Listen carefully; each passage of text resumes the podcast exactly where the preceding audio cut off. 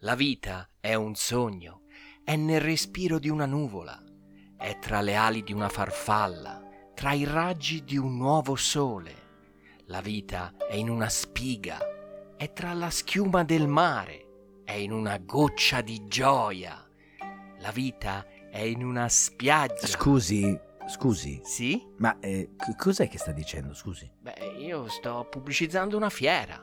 Ah, qu- questa sarebbe una fiera? Questa cosa qua che sta dicendo? Sì, sì, eh, Lucca collezionando 2023. Eh, scusi, eh, ma guardi che non è che si capisce che è una fiera, eh.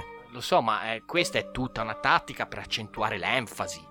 Sì, ma eh, ha detto Luca collezionando. E Luca collezionando, sì. Ma Eh, scusi, non era Luca Comics, scusi. No, no, no, no, no, Luca collezionando è un'altra cosa. no, no, un'altra cosa. Ah, Eh, facevo il parallelismo tra la vita e Luca collezionando. ah, ok. Ah, quindi proprio è una fiera. Cioè, il collezionando è una fiera. Eh, vabbè, Luca collezionando è un sogno. Ma è una fiera! Cioè, lei sta parlando di una fiera. Collezionando è una fiera. Luca collezionando è una fiera che dura quanto il battito d'ali di una farfalla.